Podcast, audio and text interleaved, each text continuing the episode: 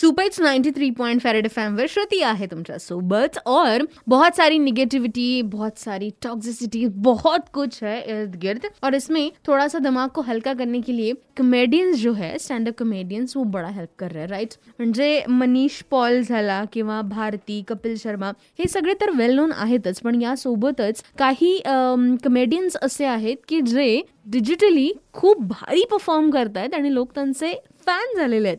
सो दो नाम तो मैंने बताए, Uruj Ashfaq, Supriya Joshi and the third name is Sonali Thakkar.